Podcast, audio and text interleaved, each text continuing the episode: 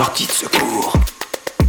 On retrouve Domiti aujourd'hui. Domiti, tu es avocate de droit français et aujourd'hui tu coordonnes des centres juridiques dans les îles grecques à destination donc des demandeurs d'asile. Domiti, où est-ce que tu te trouves exactement? Bonjour Laetitia, écoute, je suis à Kos, c'est une île grecque en face de la Turquie. En face de, de Bodrum, si je ne me trompe pas. Exactement. Comment se passent euh, les choses là-bas euh, sur, euh, sur les îles paradisiaques de la mer Égée? Alors écoute, euh, pour parler de cause, en tout cas, euh, on est confiné euh, depuis à peu près trois semaines, si je me trompe pas. Au début, c'était un peu la version suisse où ça appelait un peu à la, conscience de chacun et à la responsabilité de, voilà, de tout à chacun. Et puis, il y a deux semaines, ça a été la version française, donc avec le système d'autorisation qu'on doit écrire, ou on peut écrire un texto aussi aux autorités grecques qui nous renvoient euh, voilà, un SMS nous autorisant à sortir pour raisons sportives, etc. Pour tout te dire, moi, je suis, je, suis à Kos là, depuis, euh, depuis deux mois à peu près. C'est très calme. Avant la saison touristique euh, qui débute là, normalement en avril, vraiment, envie de dire, c'est pas qu'on voit pas la différence, mais c'est voilà, calme comparé avec d'autres euh, îles comme Lesbos, Samos, qui sont pourtant peut-être pas les plus connues, mais euh, où il y a aussi des camps de migrants, parce que Kos, il y a un camp de migrants qui est là-bas, un hotspot.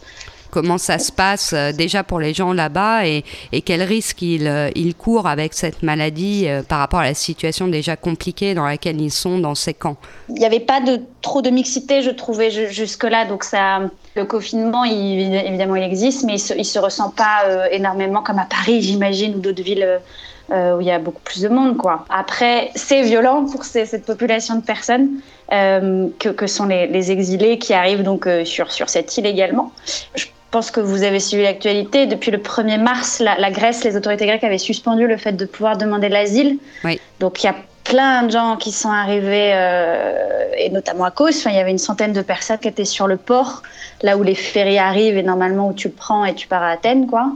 Et ben ces gens-là étaient à même euh, le sol, euh, entassés. Et, le 1er mars, alors les mesures de confinement n'avaient pas été prises, mais on entendait déjà parler du virus, de faire un peu gaffe et tout. Donc c'était des images, en tout cas, qui ont été assez violentes à titre individuel, quoi, de voir ces gens-là entassés. Euh, sans mesure de, le fameux 1 mètre, 1 mètre 50 de, distance, quoi, qui n'existait pas, pas de masque, etc. Ils ont disparu, entre guillemets, il y a 15 jours, où ils ont été transférés sur le continent, dans d'autres camps, où pareil, moi je lisais encore qu'il y avait d'autres, pour le coup, d'autres de cas de coronavirus qui avaient été euh, confirmés.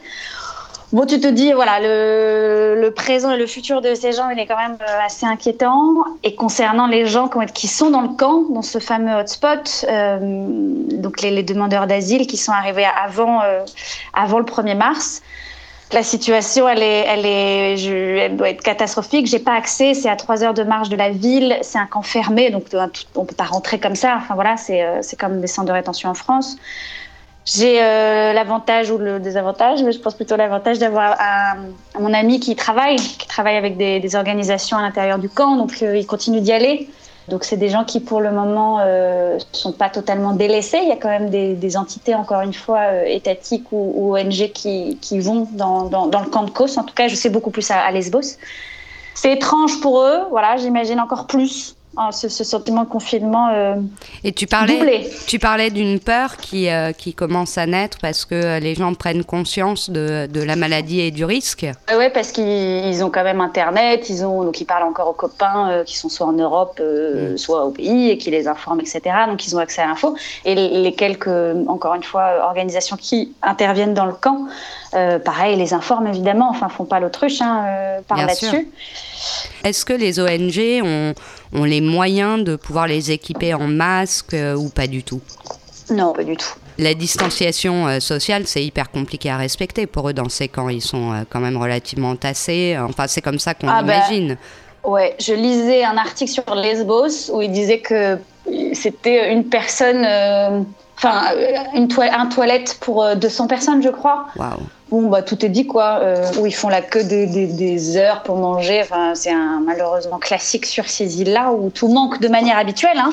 De toute façon, c'est au-delà du contexte euh, avec le coronavirus. C'est c'est très limité en termes d'aide de manière générale, de tout, hein, que ce mmh. soit des avocats, que ce soit des médecins. Donc là, dans cette période encore plus particulière où quand on lit que la France aussi manque de masques, voilà, je, je pense qu'on a vite compris que là-bas, c'est pas terrible. Même si les, après, les ONG font des appels aux dons réguliers. Je sais qu'à Lesbos, encore une fois, ils ont reçu plein de trucs, mais ça répond. Enfin, à Lesbos, on parle de 20 000 personnes, quoi. Oui. C'est compliqué. Et il vaut vraiment mieux pas. Enfin, il y a un vrai risque, et c'est pas moi, je suis pas médecin, hein, mais on voyait MSF dès le début de la crise a dit que, que les camps devaient être évacués très, très vite ce qui n'a pas du tout été suivi euh, pour le moment. Et c'est vrai qu'il ne faut vraiment pas imaginer que le virus monte dans les camps, parce que pour ne parler que de cause, l'hôpital, de ce que j'ai compris, n'a même pas d'appareil euh, respiratoire, quoi. donc donc ils feront, ils répondront pas du tout, du tout, du tout euh, à la crise. C'est pour ça que les autorités grecques, je pense qu'elles ont répondu un peu plus vite que d'autres pays européens. Pour le coup, ils étaient assez cohérents avec leur système hospitalier. Euh, qui malheureusement n'est pas assez, euh, assez équipé. C'est ce qu'on a vu, oui. Ils ont d'ailleurs euh, réussi quand même à contenir un petit peu mieux l'épidémie. Je ne sais pas comment ça a évolué ces derniers temps et si vous avez plus de cas en Grèce. Je lisais là ce matin, je crois, de 2000 cas avérés et je crois une centaine de décès. Donc c'est quand même beaucoup moins important effectivement comme chiffre que la France, l'Italie. l'Espagne, quoi. Et mm. tu disais qu'à Kos, vous avez eu le premier cas de Covid-19 annoncé. Qu'est-ce que ça a provoqué dans la population euh, comme réaction Un genre de vent de panique ou euh, rien de particulier? J'ai pas senti un vent de panique, euh, les gens continuaient d'aller faire leurs courses, etc. Maintenant, à notre niveau embryonnaire, je trouve que ça, ça nous a pas motivés, mais encore plus responsabilité pour les autres. À partir du moment où mon ami est en contact régulier avec les gens du camp particulièrement, voilà, on, ne s'amuse pas à sortir euh, pour euh, les 20 minutes de sport tous les jours. Vraiment, on a réduit encore plus, quoi.